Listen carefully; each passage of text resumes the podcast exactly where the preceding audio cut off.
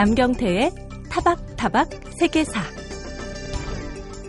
노동하는 사람의 몸은 진실하다 이런 말이 있는데요. 구두장인의 여기저기 갈라터지고 굳은 살이 밴 손은 정직한 노동의 흔적일 겁니다.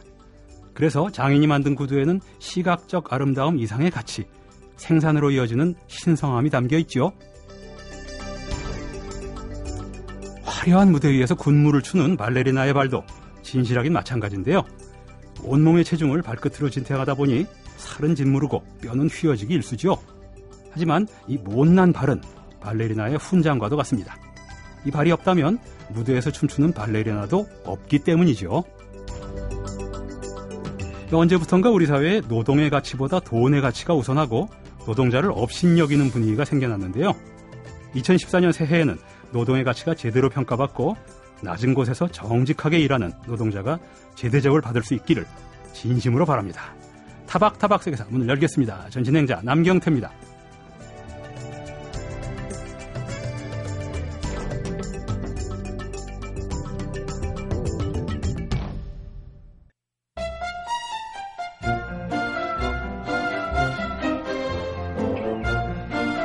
이제 너를 묻으려고 한다.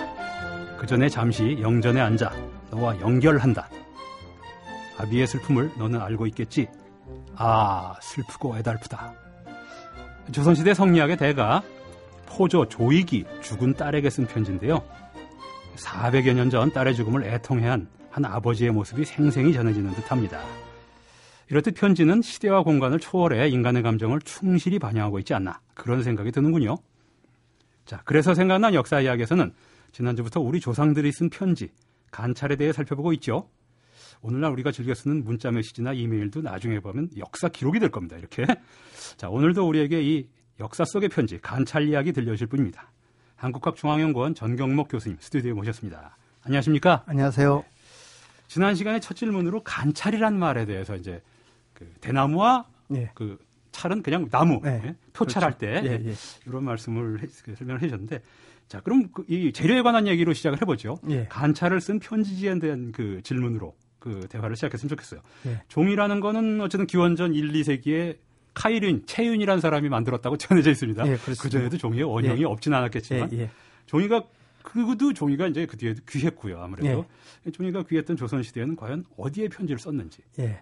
이 궁금증부터. 예. 일반적으로 뭐 조선 시대에도 종이가 귀했습니다. 예. 그래서 일반 종이에다가 편지를 썼는데 전문적으로 편지를 쓰는 어 시전지라는 것이 시련지요? 시전지, 시전지. 예, 시전지라는 것이 있었습니다. 시전지에는 매화나 국화와 같은 문양을 넣기도 하고 예. 그 다음에 좋은 식구, 그 다음에 자기의 당호를 시전지에 예, 넣어서 썼습니다. 예. 어, 지금 지금 파는 종이가 있었군요, 그러니까. 예, 예. 그렇습니다. 예. 그래서 어, 어느 경우는 개인이 목판으로 만들어서 어, 자기가 좋아하는 그림 음. 같은 것들을 밑에다 쭉 깔고 있었고 어, 중국에서 수입한 것들은 되게 북경, 천진, 소주, 상해 이런 데서 제작한 것들을 예. 수입해서 썼습니다. 음흠.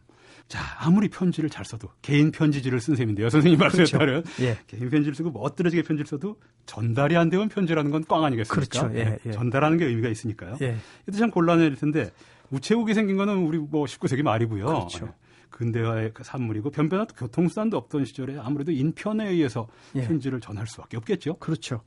그래서 이제 이 편지를 전달하는 것이 굉장히 그 어려운 문제에 있었는데 정말 기묘한 내용, 예. 비밀을 요하는 내용 이런 것이 있을 때는 전인이라고 해서 사람을 사서 아하. 그것만 전달하기 위해서 어 논스톱으로 아예 그냥 예. 그렇죠. 예. 예, 그것만 가지고 갔고 어 그렇지 않은 경우는 이제 중앙과 어, 지방의 에, 그 관리들이 왔다 갔다 할 때 그 편을 이용하는 경우도 있었고 아, 일종의 우편 역할을 했군요. 그래 예. 관리들이 왔다 갔다 예. 하는 게. 예. 관리들이 왔다 갔다 하면서 이제 그 어, 어디에 예, 전해주게 편집들. 예, 예. 전, 전해줬으니까 음. 그런 경우도 있고 그다음에 이제 재밌는 거는 풍편이라고 해서 바람에 실어, 실려서 보낸다라고 해서 어 가령 서울에서 안동에 편지를 보낼 때는 어 뭐 대구에 가는 사람이 있으면 그 편에 대구까지 보내서 또 대구에서 다른 인편들을 구해 가지고 어 안동으로 보내고 예. 혹은 뭐 충주까지 보냈다가 충주에서 다시 대구로 보내고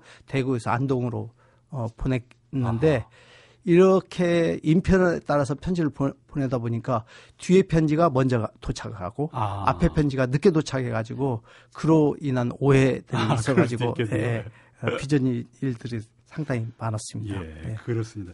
뭐 사실 그 공식 문서 임금의 명령이 전달되는 것 이런 루트가 있었지 않습니까? 예, 있었죠. 그러니까 사실 우편이라는 개념은 없었어도 예. 우편이란 내용적인 것들은 어느 정도 원시적인 우편들이 있었을 예, 거예요. 있었습니다. 지금 선생님 말씀하신 풍편이란 것도 결국 그런 식으로 통해서 예, 그렇죠. 전달이 되는 예, 예. 루트니까요. 예, 그렇습니다. 이것이 또 제도화되면 이제 우편이 되는 거겠죠. 예, 근데 편지가 이제 우편 그 우체국이 생기고 그러면 규격화되고 규격 봉투도 생기고 그런데 그런 게 없으면 또 편지라는 형식이 또 제각각이 되니까요. 예. 이 보관하는 형식도 두루마리도 있을 수 있고 예. 어떤 사람은 접어가지고 할 수도 있을 것이고 예, 또 길이도 뭐 몇십 장 쓰는 사람이 있는가 하면 한 장짜리 쓰는 사람도 있고 예, 예, 그럼 편지를 이렇게 분류하거나 보관하거나 예. 아니면 어떻게 해야 편지가 더 잘 전달되거나 뭐 이런 방법들이 따로 있었습니까? 예, 그 보관하는 거에는 편지를 이제 대부분의 안부 편지들은 어, 어느 정도 시간이 지나면 없앴는데 예. 그 이름 있는 학자라든가 고위 관료와 주고받은 편지들은 자기 집안의 각격을 아, 보여주는. 예, 것이기 때문에 이걸 잘 정리를 해가지고 예, 관찰집이라는 음. 걸로 장황을 표구를 해서 어, 보관했습니다. 그 이황과 기대승이 나눈 철학 논쟁 같은 그렇죠. 경우는 예. 양갓집에서 보물처럼 가지고 있지 그렇죠. 않았겠습니까? 편지라도 예, 당연 주로 편지를 통해서 철학 토론이 벌어졌으니까요. 예, 그렇, 습니다 그래서 이제 각 집안에 소장하고 있는 명형 관찰집이라든지 이런 것들을 이제 그런 것들을 알 수가 있고 또 아버지가 아들한테 보낸 편지도 어, 소중하게 간직 어, 그렇죠. 간 경우인데 입장에선. 예, 퇴계 선생님의 경우 그 아들이 잘 그걸 예, 간직해갖고 가서 아버지가 보낸 편지라고 해서 가서라는 제목으로 그 잘 소장하고 있는 것이 그 대표적인 사례입니다. 예. 그리고 또 정약용 다산 선생도 그 아들에게 편지를 많이 쓰지 않았습니까? 예, 그리고 이제 어, 아들한테 편지를 많이 쓰는 경우도 예, 이- 있지만 아들한테 어떻게 보관하고 처리해야 하는지를 일일이 지시한 경우도 있는데 당신의 편지를요. 예, 예. 그 열흘에 한 번 정도 집안에 온 편지들을 점검해라라고 얘기를 했습니다. 예, 그래서 이제 어, 좀이 어, 정다산보다 어, 좀 뒤의 인물인데 충청도 유학자 조병덕 같은 예. 분은 자기한테 온 편지를 일부러 좀 떨어진 아들한테 보냅니다. 어, 자기한테 온 편지를 보관하라고요. 어, 보관하라는 것도 그렇고 읽어보라고. 그래서 아버지가 어떤 사람과 어떤 내용을 교류, 교류하고 있고 그것이 학문적으로 어떤 내용들을 아. 어, 서로 교유하는 거하고 집안을 어떻게 관리하는가를 편지를 통해서 교육을 시키는 거죠. 그러네요. 예. 예, 그래서 어, 자기가 쓴 편지도 아들한테 보내가지고 읽어보도록 하고 아들이 그걸 부- 봉해서 어, 배달하도록 그렇게 예. 시키는 거죠. 어, 편지가 예. 그냥 단순히 안부를 전하는 게 아니라 중요한 읽을 거리가 그렇죠. 됐습니다. 예, 예. 공부거리도 그래서 되고요. 예, 교육을 아들한테 어떻게 살아가야 하는지를 그리고 집안을 어떻게 관리해야 하는지를 편지를 통해서 교육을 시킨 거죠. 지난주에도 이제 그런 편지, 아버지가 아들에게 주는 편지가 그렇게 교육적인 편지가 많아갖고 예, 그렇죠. 선생님이 몇 개 소개해 주셨는데 예, 예. 사실 편지는 그게 본령인 것만은 아니지 않습니까? 그렇죠. 교육용 편지도 있지만 예, 예. 그 남녀간의 애절한 사랑을 담은 편지, 이런 연애 편지 이런 것이 있으면 좀 소개를 해주시죠. 예, 그 연인들끼리 했던 것들은 사실은 어, 대부분 없어졌고. 자 남편이 부인한테 보낸 편지, 부인이 남편한테 보낸 편지 이런 것들이 남아 있는데, 예. 어, 저번 시간에 얘기한 대로 이광사, 음흠. 아, 유배당한 분이요. 예, 유배당한 음, 이, 이광사가 딸한테 보낸 편지도 있지만 예. 자, 죽은 부인한테 보낸 편지도 있습니다.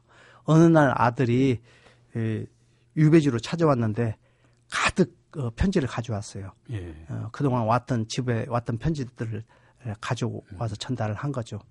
책상에다 펴 보니까 책상 가득히 그 편지가 있는데 꼭 와야 할 사람한테 온, 안 온 편지가 있는 거예요. 예. 부인한테.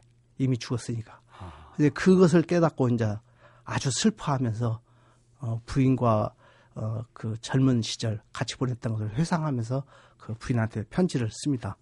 그러면 부인이 돌아가신 이후에 오히려 편지를 음. 그렇죠. 쓰는 예, 분이네요. 예, 예. 예, 편지 형식으로 쓴 거죠. 아주 애달픈 내용 같은 게 있습니까? 그렇죠. 뭐 하여간 그 아내에게 편지를 써, 써놓고도 붙일 수가 없으니까 창자가 끊어지고 어, 눈물이 강물처럼 쏟아졌다라는 아. 표현들이 이- 있기도 하고 예. 예. 그래서 빨리 죽어가지고 일찍 한 무덤에 예, 음. 묻히고 싶다라고 하는데 왜 그렇게 예, 밤과 낮은 긴지 모르겠다 뭐 이런 표현들이 지금 봐도 뭐.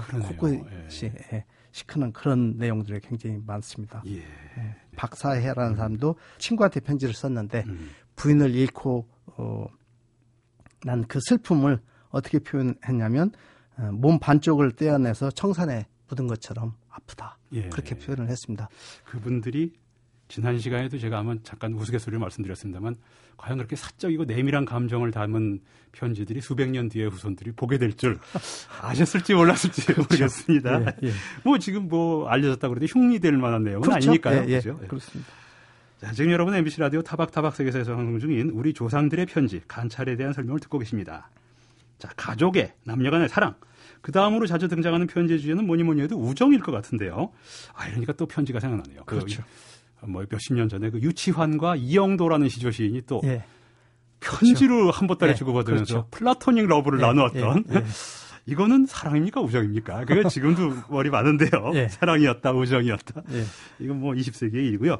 자 뜻을 나눈 친구에게 보낸 우, 우편의 그 편지가 있으면 한두 편 소개해 줄 수 있을까요? 예, 뭐 우정의 이- 편지. 예, 우정의 편지의 경우에는 이규보가 그 음, 고려 말의 이규보요. 그렇죠. 예. 그 어휴. 친구 어, 전탄부에게 보낸 건데 어, 이렇게 친구 사이에는 또 술이 없을 수가 없죠. 예. 그래서 이제 술을 잘 빚어놓고 어, 빚었는데 그 때가 마침 살구꽃이 피, 에, 반쯤 피고 봄 기운이 확 도는 때라 아 술 마시기 좋다. 그래서 빨리 어, 오라고 어, 친구한테 전탄부에게 에, 편지를 보냅니다. 예. 그러면서 이제 그 뒷말미에 어떻게 넣어서 했더냐면 너무 늦게 오면 어, 술 대신 물, 물을 마시게 될 것이다. 어, 왜냐면 어, 술이 다 쉬어서 그, 예, 예. 술이 다 쉬고 바닥나서 예, 표현을 합니다. 그 애프터가 어떻게 했을까요? 전탄부 씨는 갔을까요?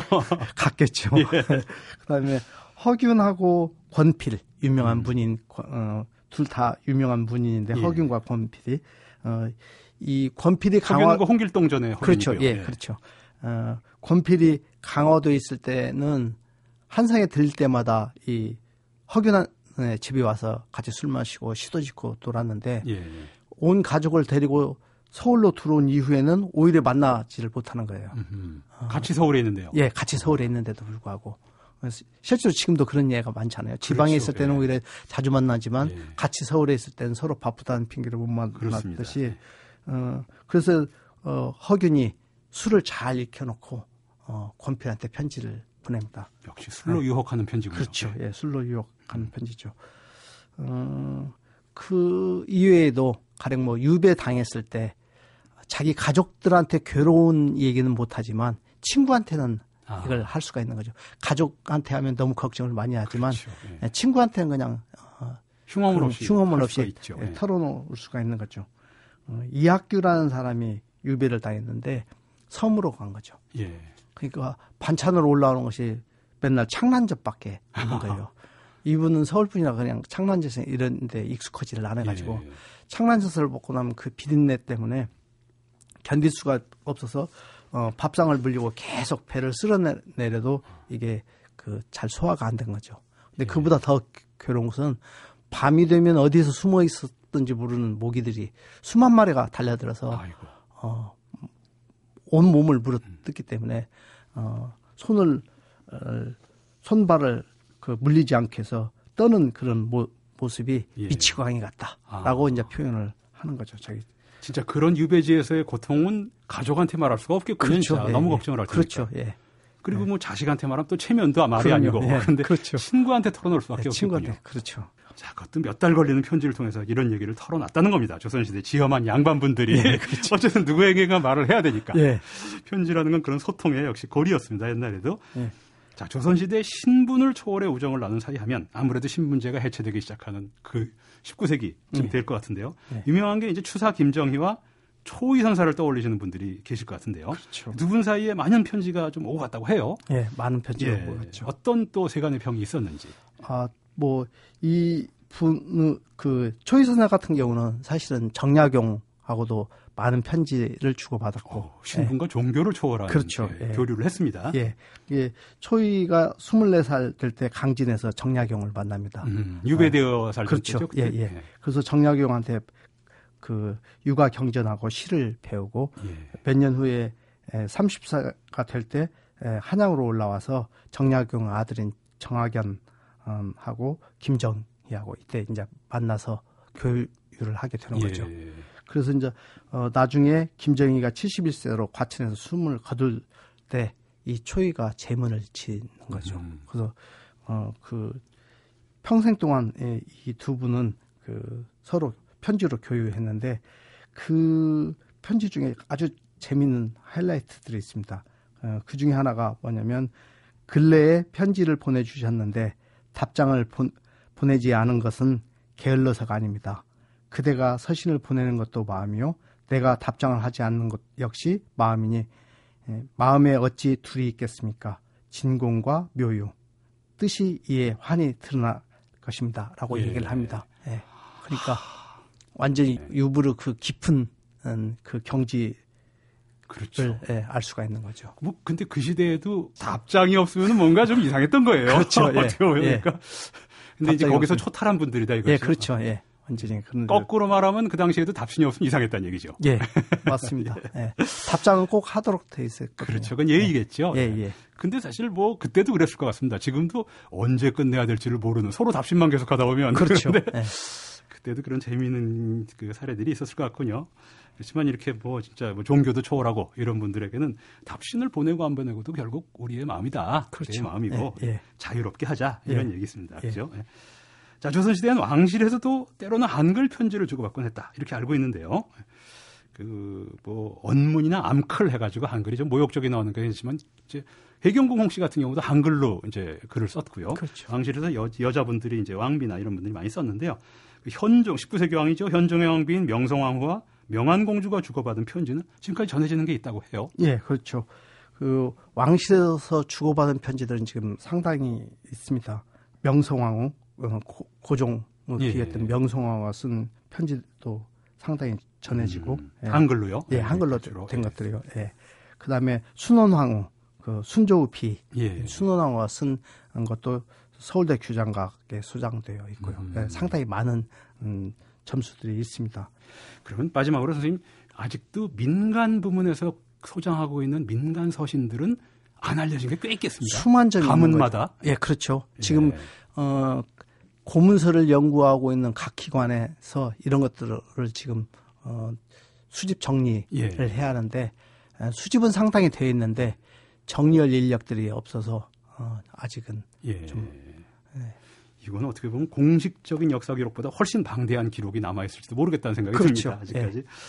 자, 뭐 지금까지 주로 뭐 역사 교- 기록이라기보다는 이제 또 이렇게 옛날 사람들 조상들이 쓴 편지라는 거에 포맷을 맞춰서 그 설을 맞춰서 두 주일 동안 그 한국학 중앙연구원 전경목 교수님 모시고 우리 조상들은 편지에 어떤 내용을 적었을까라는 주제로 관찰에 대해 살펴봤습니다. 그런데 역사 기록으로서도 굉장히 중요한 가치를 가진다는 걸 또 우리가 알 수 있었습니다. 예, 전경목 교수님 말씀 감사합니다. 감사합니다.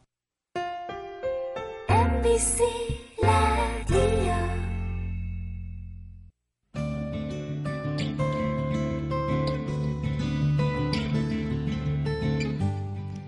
그 사람 그 사건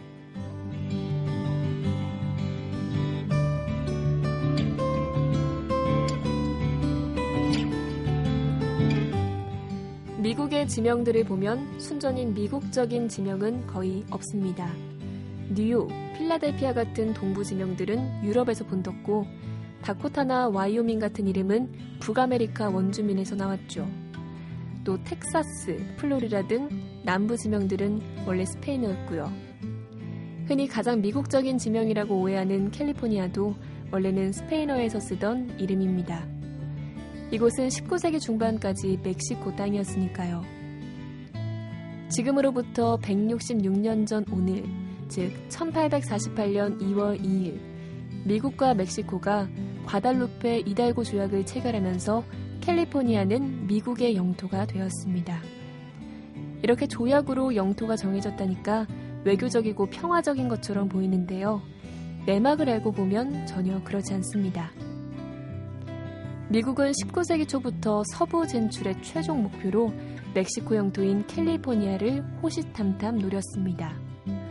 그 낌새를 알아챈 멕시코가 선제 공격에 나섰고 미국은 기회를 맞았죠. 미국 정부는 즉각 그것을 전면전으로 확대하고 멕시코 시티를 점령해 버렸습니다. 패배한 멕시코는 불리한 강화 조약을 맺을 수밖에 없었는데 그것이 바로 과달루페 이달고 조약입니다.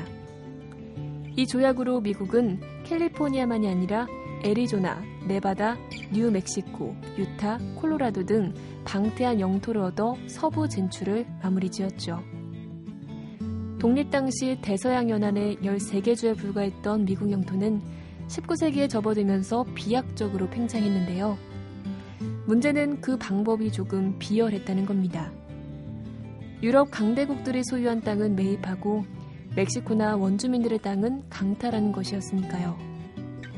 이를테면 루이지애나, 플로리다, 알래스카는 각각 프랑스, 에스파냐, 러시아에게서 사들였고 중서부 여러 지역은 원주민과 멕시코에게서 전쟁으로 빼앗았죠.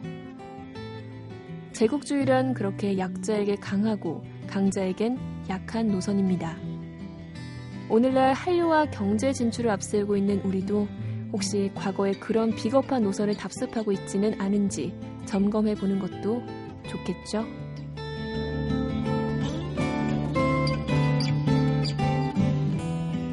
사람 그 사건 아나운서 박연경이었습니다.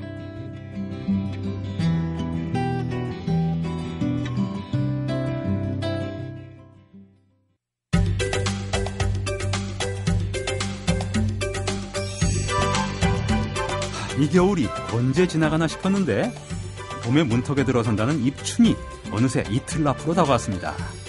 여러분의 마음속에도 이미 봄이 찾아오고 있겠지요? 자, 오늘은 입춘을 맞아 중국의 전통 음식 춘권이라고 우린 그러죠. 춘죄이라고 중국어에 읽는답니다. 춘죄 이야기를 해보면 어떨까 하는데요. 우리에겐 또 스프링롤이라는 이름으로 더 잘 알려지죠. 이 춘죄, 춘권 이건 어떤 역사를 담고 있을지 기대가 되는군요. 자, 주영아의 맛있는 역사 이분에게 물어본 부디입니다. 오늘도 역시 한국학중앙연구원 주영아 교수님 스튜디오에 나오셨습니다. 안녕하십니까? 네, 안녕하세요. 중국 음식도 해주시고 일본 음식도 해주시고 한국 음식도 해주시고 그래서 지금 이게 몇 년째 지금 아이템이 떨어지지 않고 계속 가고 있습니다. 그렇습니다. 가로 서양 음식도 하시고 가로. 서양 음식도 했고요. 아프리카 음식 몇 개만 더 해주시면 글로벌하게 되겠는데요. 그 입춘이 이제 이틀 남았지 않습니까? 예. 근데 입춘은 좀 뭐 잘 아시겠지만도 태양력을 근거로 한 거죠. 음흠. 그래서 동지로부터 며칠 후 예. 이렇게 해서 입춘이라는 게 어, 잡히는 동지가 이제 거거든요. 양력이니까요. 그렇죠. 예. 양력이죠. 그러니까 그리고 이제 새 띠가 바뀐다. 뭐 올 1월 달부터 우리가 자꾸 말해라고 그렇죠. 양력 가보년이라고 1월부터 말을 많이 가보년 썼거든요. 썼는데 실제로 엄격하게 따지면 그냥 서력 천, 음. 2014년이 시작한 거고요. 양력이니까. 이제 어, 설날이 지나갔으니까 음력으로 이제 어, 말의 해가 되긴 했지만은도 예. 뭐 일부 그 명리학이나 이런 쪽에서 볼 때는 태양력으로 입춘이 돼야지 그때부터 이제 새로운 띠가 시작된다 라고 이제 아, 그런 어, 주장하는. 학설도 있습니다. 아, 그래서 혹시 어, 뭐, 요 며칠 상간에 어, 새로운 옥동자나 아주 아름다운 공주를 낳은 분들도 입춘이 아직 안 지났으니까 그럼 말띠가 말띠가 아닌 거네요. 어떤 있는, 설에 따르면 어, 그런 아. 설이죠. 그런데 이제 입춘이라는 것은 굉장히 중요한 의미라서 태양력으로 기준을 삼은 것은 왜냐하면 설날 때는 음력 설날은 다른 말로 원단이라고 하지만 또 예. 한편에서는 신일이라고 했거든요. 신일. 몸을 삼가한다. 삼가할 아, 신자를 써서 신중한다는 네. 신중하게 조용히 있으면서 조상 제사만 지내고 이렇게 뭐 새해가 왔다고 난리법석을 부리면 아. 안 되고 근데 입춘이 오면은 비로소 이제 새해의 봄 기운이 시작되었으니까 예. 이때부터 즐겁게 놀자. 라고 하는 의미도 있거든요. 예. 그래서 입춘에 먹는 음식이 이 오늘 말씀드릴 춘권, 중국어로 하면 춘쥐알이라고 이제 부르는데요. 어, 제가 쥐알이라고 한 거는 이제 북경식 발음이고요. 아. 그 다음에 이제 남방에서는 춘권이라고 안 그러고 윤기가 난다고 그래서 윤병이라고 중국어로 하면 룬빙이라고 예. 이야기하는데 그게 더 음식 이름 같네요. 주먹권자를 쓰면 음식 네, 같지 않잖습니까? 네, 그렇습니다. 그러니까 주, 이게 무슨 무술 이름도 아니고요. 근데 그, 그 번자는 이제 돌돌 말았다는 뜻이니까 음. 말렸다는 예. 봄을 말았다. 라는 의미의 음식이에요. 알았다. 주먹처럼. 그렇죠. 예. 주먹처럼 이제 이렇게 여러 가지 말았다니까 밀가루로 피를 만들어서 거기다가 어 실제로는 봄에 새로 나는 어 채소들을 예.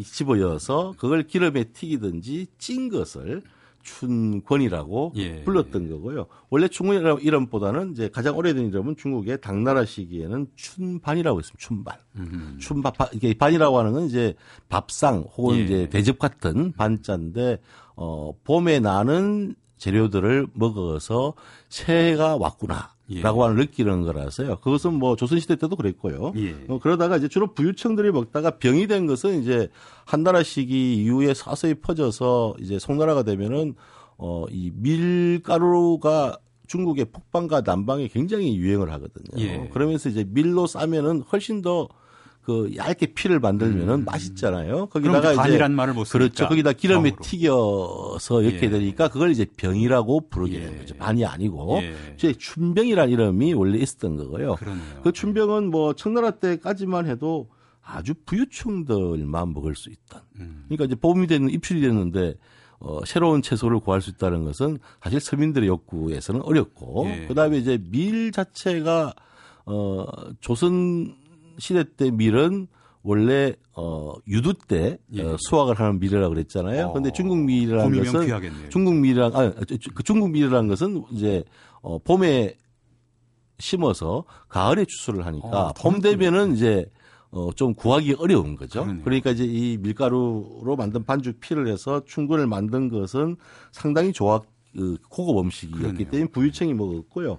어 그러다 서서히 이제 어 이제 밀이 풍부해지고 그 다음에 그러면서 퍼지기 시작해서 이제 일반인들이 먹는 음식 되는데 그 속에는 이제 이 충분이라는데 이 봄의 의미보다는 그냥 채소하고 뭐 돼지고기라든지 예. 이런 것들을 넣고 심지어 이제 어 당면보다 더 얇은 어 분면이라고 하는데요. 예. 그런 이제 국수 계통들까지 집어넣어서 그것을 기름에 넣고 튀겨서 먹을 때는 반을 잘라내면은 마치 만두 속에 있는 그러네요. 육즙이 육즙이. 쫙 흐르듯이 예. 이게 이제 퍼져 나가서 사람들한테 일종의 간식거리로 예. 굉장히 청나라 말기가 되면은 그러니까 18세기 19세기가 되면은 아주 전국적인 유행하는 음식이 어, 된게 춘건입니다. 그 멕시코의 또르띠아에 말아먹는 뭐 그렇습니다. 거라든가 예, 아니면 예. 만두라든가 이런 거랑 비슷한 원리예요. 그렇죠. 그러니까 예. 말아먹는 것은 뭐, 뭐, 타코도 마찬가지고. 예, 뭐, 타코, 전- 그렇죠. 그렇죠. 예. 뭐, 굉장히 많죠. 그죠. 음. 그런데 이제 한편에서는 춘건이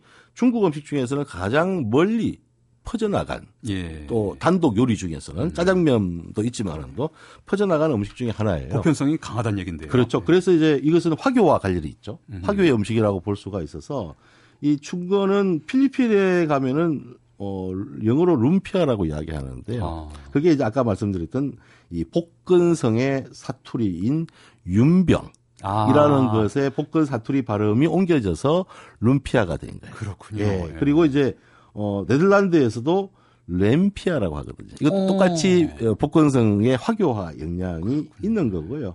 어 그래서 이런 것들이 주로 이제 퍼져 나가서 아까도 나왔지만은 또 어 미국에서도 남북 전쟁 시기에 이미 그 중국인 화교 노동자들이 예. 남북 전쟁과 그렇죠. 쿨리라고 해서 중국인 노동자들이 많이 그렇죠. 갔죠. 그렇죠. 서부 예. 개척할 때 철로 놓고 예. 뭐 광산 개발하고 할 때 엄청나게 예. 참여하게 되잖아요. 그래서 그때 이미 이 춘권이 또 미국에도 소개가 되어서 그래서 미국에서는 이제 그걸 뭐 발음을 해서 룸피아 뭐 이렇게 이야기하기가 어려우니까 어 아까 나왔던 것처럼 spring roll이라는 말도 음. 나왔지만 처음에는 어 달 달걀을 닮았다. 아. 라고 해서 에그롤이라고 아. 하는 말로 이제 메뉴에 이 붙었어요. 그래서 중국어로 하면은 이제 계란 단자를 써서 당권 이라고 예. 충분이 아니고 당권이라는 말로 바뀌는 거죠. 이 롤이란 말이 말았다는 거니까 권이랑 어울립니다. 그렇습니다. 네. 그래서 롤은 이제 롤은 똑같은 말이고요. 예. 말이고 이제 거기에 형상이 에그에서 그렇죠. 예. 이제 에그롤로 된 거죠. 이제 거기에 비해서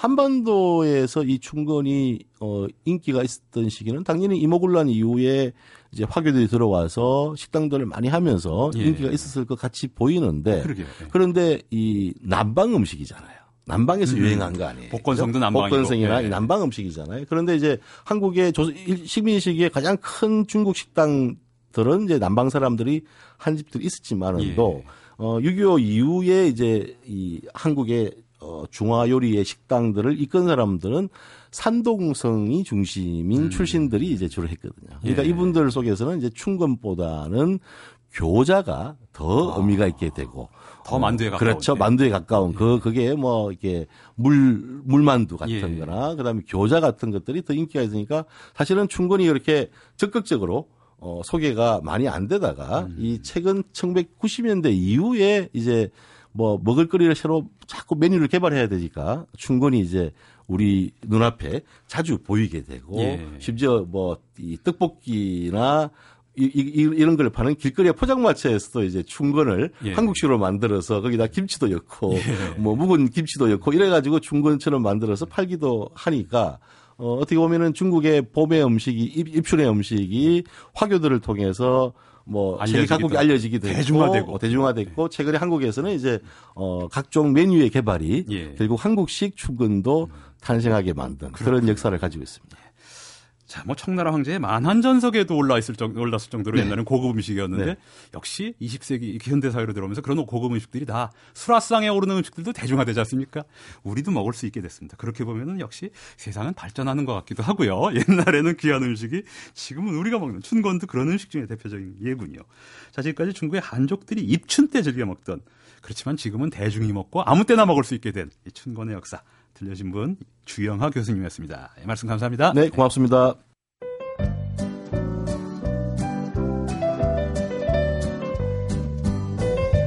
음악이 머문 시간. 자, 어느새 로큰롤의 역사 네 번째 시간인데요. 오늘은 조금 특별한 시간이 되겠습니다. 왜냐하면 지금까지는 역사를 중심에 놓고 당대의 가수 또 여러 명의 가수 얘기를 풀어나갔다면 오늘은 오직 비틀즈만의 역사를 위한 시간을 준비했습니다. 그만큼 비틀즈가 위대한 밴드란 얘기겠죠. 한국 음악 평단의 비틀즈. 뭐 비틀즈를 낳은 업스타인인가요? 앱스타인인가? 그런 PD도 생각나는데 그게 더 적격, 적합할지 모르겠는데요. 재즈 평론가 김현주 씨 나오셨습니다. 아유 굉장히 수줍어하십니다. 안녕하십니까? 안녕하세요. 오늘 좀 점잖아야 될 것 같습니다. 네, 욕 많이 먹겠는데요. 비틀즈라고 그러니까. 어, 저 제가 그러지 않았습니다. 그렇지만 공연의 비틀즈가 아니라 음악 평단의 비틀즈라고 그래. 가능합니다. 예. 감사합니다. 예. 아무튼. 어, 결론은 그겁니다. 비틀스가 없었으면은 어, 음악의 역사는 많이 바뀌었을 것 같습니다. 예. 단지 락 캔롤, 락 음악의 역사뿐 아니라 아마도 비틀스는 어, 아, 이제 개인 고백을 드리죠. 예. 저는 서른 넘기기 전엔 비틀스가 좋은지 몰랐어요. 아하. 그러니까 제가 어 사실 저한테는 저는 이제 그 비평의 어떤 분야를 생각할 때는 어 저는 재즈만을 전문적으로 예. 하고 있기는 하지만은 그러다 보니까 좀 흠은 덜 됩니다. 그렇기는 하는데 어 어쨌든 간에 뭐 서- 누구나 다 좋아해야 되는 건 아니지 않습니까? 그렇죠. 예. 다만 이제 이런 건 있습니다. 음악적인 어떤 성과나 위대함 이런 것은 물론 그 이전에 예. 인식을 하고 있었는데 마음으로 와닿았다는 것은 서른 넘어서였던 것 같아요. 그런데 말이죠. 네. 제가 그 한 15년 전에 산 음반이 두 개 있는데 그 비틀즈 음악을 재즈 기타리스트들이 수정으로 아, 예, 연주한 예, 예. 거였거든요. 예, 예, 예. 근데 그 중에 그, 그, 그, 그 앞에 소개 글에 나온 거 보면 이제 감회를 써놨는데 예. 바로 김현지 같은 말씀을. 아하. 자기도 전문 기, 타 연주로 사- 서른까지 했, 했을 때까지는 비틀즈가 위대한 줄 몰랐다. 그 뒤에 알게 됐다. 이런 말씀 하시는 분들이 있었어요. 그러다 그만큼 보니까 위대한 반열에 들어섰습니다. 김현주 씨. 감사합니다. 또 한 번 칭찬을. 오늘 분위기가. 예. 어, 그러다 보니까 비틀스의 음악은 결국은 평생 듣는 음악이 되더라고요. 음. 그래서 어, 지금도 가끔 보면은 비틀스의 특히 저는 이제 60년대 중반 앨범들을 좋아하는데 어, 끌어내고 듣다 보면은 굉장히 많은 게 정리가 되기도 하고 그렇습니다. 어, 이제는 우리가 락앤롤이라는 표현보다는 락이라는 표현이 조금 더 어울리게 된것 예. 같습니다. 시기적으로. 어, 그것도 아주 좁은 의미에서 보면은 락앤롤과 락을 구분하는 학자도 있습니다. 아하. 그런 역사학자들 같은 경우는 락은 영국이 만들어낸 것이고 아. 락앤롤 그 모태가 될 수 있는 락앤롤은 미국이 만들었지만 어, 락이라는 말은 아무래도 영국의 전유물일 수도 있다라고 하는 주장도 일리는 있습니다. 어떻게 보면 50년대부터 60년대 초까지를 록큰롤이라고 그러고 그 뒤는 락음악이다. 이렇게 생각할 수도 있거든요. 그렇죠. 상식적으로. 그러니까 그 부분에서 한번 어떤 기준이 될 수 있는 것이 다름 아닌 블루스의 feel입니다. 아하. 그러니까 상대적으로 우리가 락 음악이라고 얘기할 때는 블루스라는 느낌의 어떤 정서적인 부분이나 그런 부분이 덜하거든요. 예. 혹은 없습니다. 예. 물론 이 경우가 나중에 70년대 중반 후반 가서 펑크락이 나오게 되면은 정말 말끔히 없어져 버리는데 어쨌든 어, 락앤롤이라는 음악은 어, 블루스라는 느낌이 남이 남아 있던 예. 것이고 제가 지난주 지난주 설명을 드렸고요. 어, 그런 걸로 볼 때는 비틀스의 업적은 정말 또 한 번 위대하게 생각될 수 있고 단지 어, 영국 출신이고 영국 음악인 확인이고 락앤롤이 다른데 어 다른 지역으로 많이 퍼졌다라고 하는 어떤 방증이고 이렇게만 보기는 아쉬울 만큼 업적이 대단하다는 것이죠. 예. 어, 그래도 뭐, 그래도 아무래도 일단 미국 내에서 비틀스가 어떤 식으로 회자가 됐는가는 중요하기도 예. 하죠. 1963년에 첫 번째 싱글이 발표된 이후에 영국에서는 성공했지만 미국에서의 성공은 아직 보장할 수 있는 정도는 음. 아니었거든요. 그러나 어쨌든 1964년 2월 9일에 어, 시기적으로 보면은 정말 이제 딱 50년 지금 전이 무렵입니다. 예. 이 무렵입니다. 그때 미국의 대표적인 주말 프로그램인 에드 설리번 쇼에 비틀스가 3주 연속 출연을 합니다. 음. 아, 그게 뭐 시청률이 50% 60% 이렇게 나오다 보니까 나라가 발칵 뒤집혔죠. 그러니까 지금 생각해 볼 때는 말도 안 되는 시청률입니다. 그렇죠? 지금처럼 뭐 매체가 다변화돼 있을 때는 그렇죠. 그러나 그 당시에는 그런 일이 일어났고 그러니까 텔레비전 프로그램이죠. 그렇죠. 예. 생방송이었고 주말 프로였고 뭐 우리말 같으면 딱 뭐 저 저 무한도전 같은 데 나온 겁니다. 그렇습니다. 그죠? 쉽게 삼회 말씀드리면은. 연속. 예. 그렇죠. 그래서 어, 비틀스의 인기가 미국에서도 대단하게 있게 됐죠. 어, 63년 첫 번째 싱글 중에 하나였던 I Want to Hold Your Hand를 어, 요 에드 설리번 쇼에 맨 처음 출연해서 맨 처음 울려 퍼뜨린 곡이 그 곡이었습니다. 예. 어, 라이브 버전 제가 갖고 있긴 한데 음질이 좀 그래서 예. 일단은 스튜디오 녹음을 한번 들어보시죠. Oh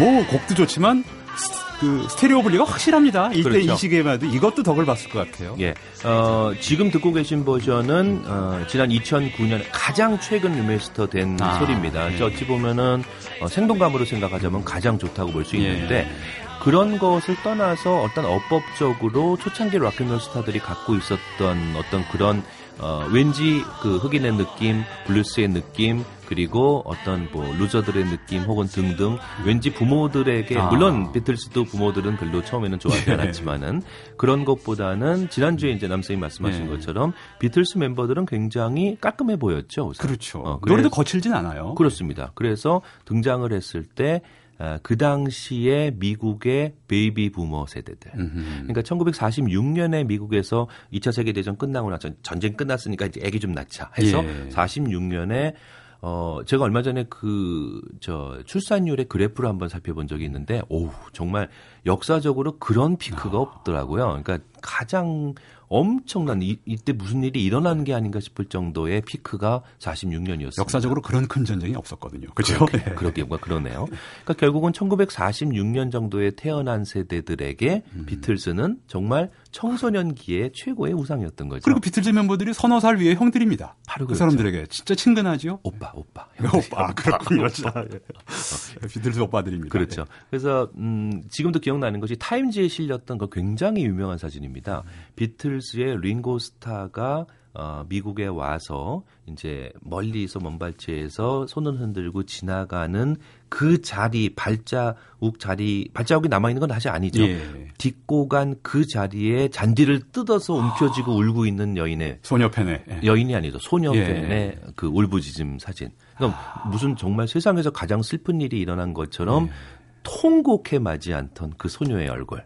지금 아이돌 아이돌 하지만 진짜 그 당시만은 못한 것 같아요. 열광적이었습니다. 요즘 사생팬들은 굉장히 무섭다고 보기는 하는데 어쨌든 굉장했겠죠. 예. 그래서 어, 결국 비틀즈는 하나의 어떤 현상이었고 그러네요. 그러기도 하고 문화이기도 했고 세대의 어떤 정서를 대변했고 물론 거기서 그치지 않았죠. 만약에 거기서 그쳤다면은 비틀스가 정말 음악적인 역사가 됐을지는 않았을지도 모르겠습니다. 예. 그러니까 굉장한 인기를 끌었던 어, 어떤 그런 스타로 남았던 건 사실이었겠지만은 60년대 중반을 넘어서면서 60한 4년 5년 정도 되면서 음악이 많이 발전하고 변했죠. 예. 그래서 어, 그 음악들이 수십 년 동안 영향을 미쳤고 그래서 어, 많- 음악가들에게도 영향을 미치고요. 그렇죠. 팬들에게도 그렇고. 그리고 지금 우리에게 평생 듣는 음악을 안겨주었고 예. 그렇습니다. 그래서 어, 엘비스가 없었으면은 락앤롤이 어, 전 세계에 퍼지지 않았을지도 모르겠다. 예. 그러나 비틀스가 없었으면은 이 락앤롤은 전 세계 사람들의 음악이 될 수는 없었을 것이다. 바꿔 말씀드리면은 전 세계에서 이제는 락 음악이 만들어지지 않는 곳은 없거든요. 예. 그거는 역시 비틀스의 역할이 컸다고 선생님. 말씀 듣고 보니까 이런 생각도 드는데요.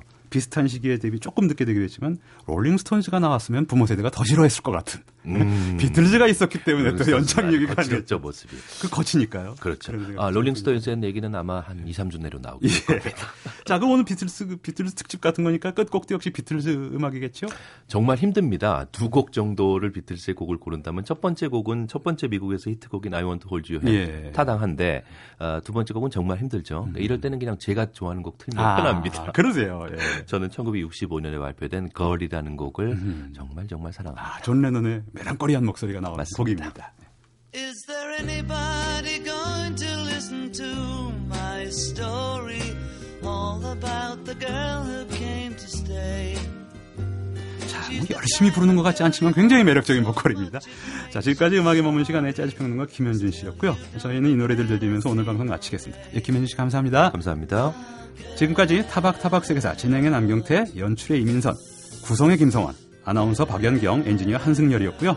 저는 다음 주 일요일 오전 7시 10분에 다시 찾아뵙겠습니다.